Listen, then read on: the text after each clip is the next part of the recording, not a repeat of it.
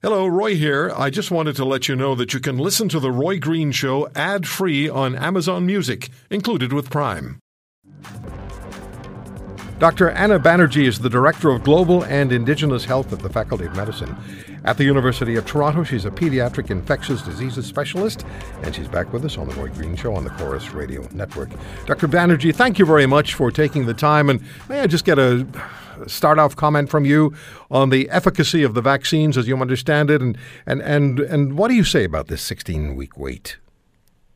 So you know the vaccines in general they have similar efficacy uh, where you know basically they work in in keeping people out of the hospital and ICU and dying. So they're they're pretty similar. Um, and uh, the the some a lot of the vaccines now are being tested in younger children. Now, the 16 wait, week wait is really supposed to be a maximum of 16 weeks. It's trying to get people vaccinated, as many people vaccinated as possible, and, and as soon as we have enough vaccine for the second dose, the higher risk groups really should get the second dose, like the elderly people. So it's not that we really need everyone to wait for four months. We're hoping I'm I'm hoping it's a lot less than that, but I think it's it's saying up to four months. Up to four months. Well, they give me a piece of paper as they're giving everyone who's being vaccinated with a date on it, and mine's in the end of July, but we're all hoping sooner. Now, what yes. about the variants? And I, uh, we, we say this all the time, the variants. That's what we've been talking about for the last number of weeks. But most recently, I've been hearing about an increased threat from variants outdoors. Yes? yes. No? Yes. Yeah. So, so the variants uh, the main variant that we're seeing right now is the UK variant, and you know this is um, it's concerning because it's much more infectious, and it, and it, from what we see, it seems to have caused more severe disease. Uh, the the fact generally being outside versus inside is much less infectious, but I, I think depend things depend on how close you are, how long you're together. So if you're going for a long walk with someone, uh, you know, outside, it's better to wear a mask and keep your distance. And, and I would just avoid crowded places. But in general, people should be going out. It's been a long winter, uh, but just try to do it safely. And right. again, get your vaccine. Uh, is it fair to assume uh, that we really don't know how many variants there are? We're aware of some of them, but I would imagine this virus is replicating and, and it's uh, morphing into different uh, variants on a regular basis. Would, would that be fair?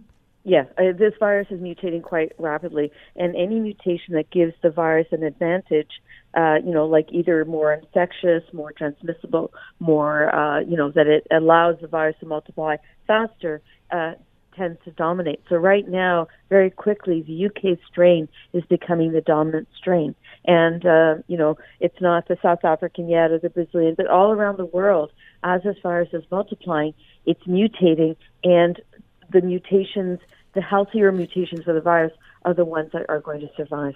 And we'll see. We don't know, you know, next year are we going to have a whole new set of uh, mutations? It's possible.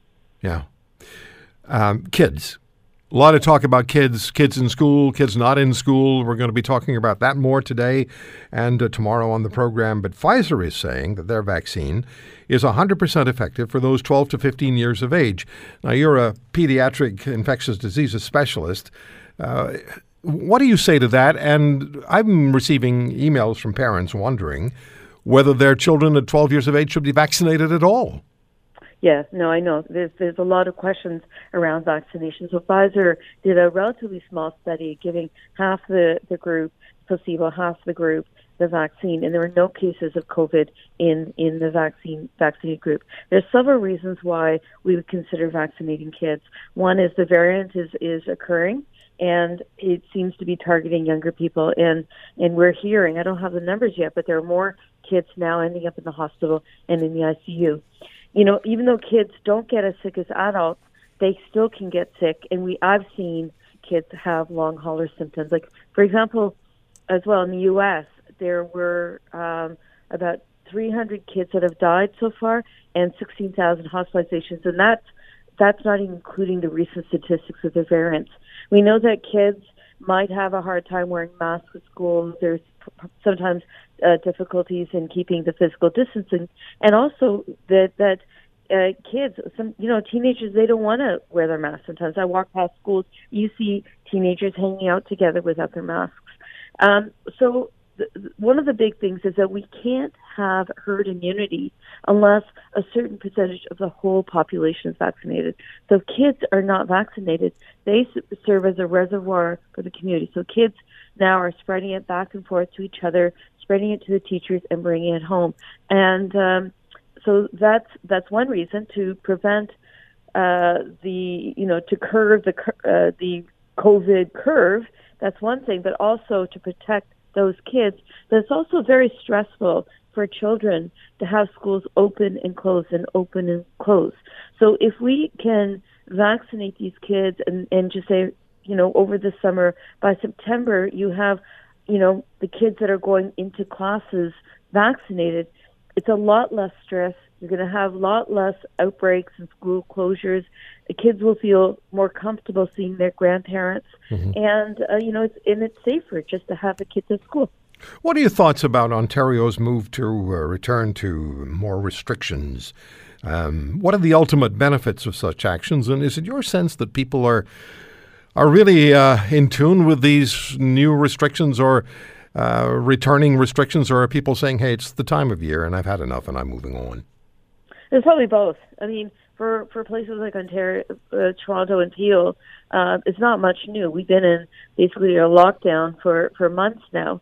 Um, but to me, you know, I understand the need for continuing lockdown. Except what I think should really happen is ramping up, calling this like a state of emergency, because right now it is with you know, with uh, over 3,000 cases yesterday and the day before, highest number of people in the ICU, 451 yesterday. You know, it, it is quite concerning. However, it's not the corner bookstores that are causing the outbreaks. It's it's the meat, meat processing plants. It's the Amazon warehouses who are who are who are at risk. It's the teachers. It's the bus drivers. So I think taking this time and calling it like a state of emergency where the goal is to vaccinate everyone who's an essential worker. I think that's really important because people, you know, right now we're all staying at home. Some of us are staying at home, but but the people that are working are the ones that are getting COVID, are, are the ones getting sick and ending up in the hospital and sometimes dying. Mm-hmm. And so I think that the vaccine criteria should expand. All essential workers should be vaccinated during this time. We should have no uh, empty spots in the vaccine clinics, double book if you have to. We're getting millions of doses of vaccine coming in, you know, this week and the next couple of weeks. We need to get them out as quickly as they get them in. And, um, and then what we do is we mo- have mobile clinics. You go to these factories, you vaccinate people. You have the teachers come in, you vaccinate everyone.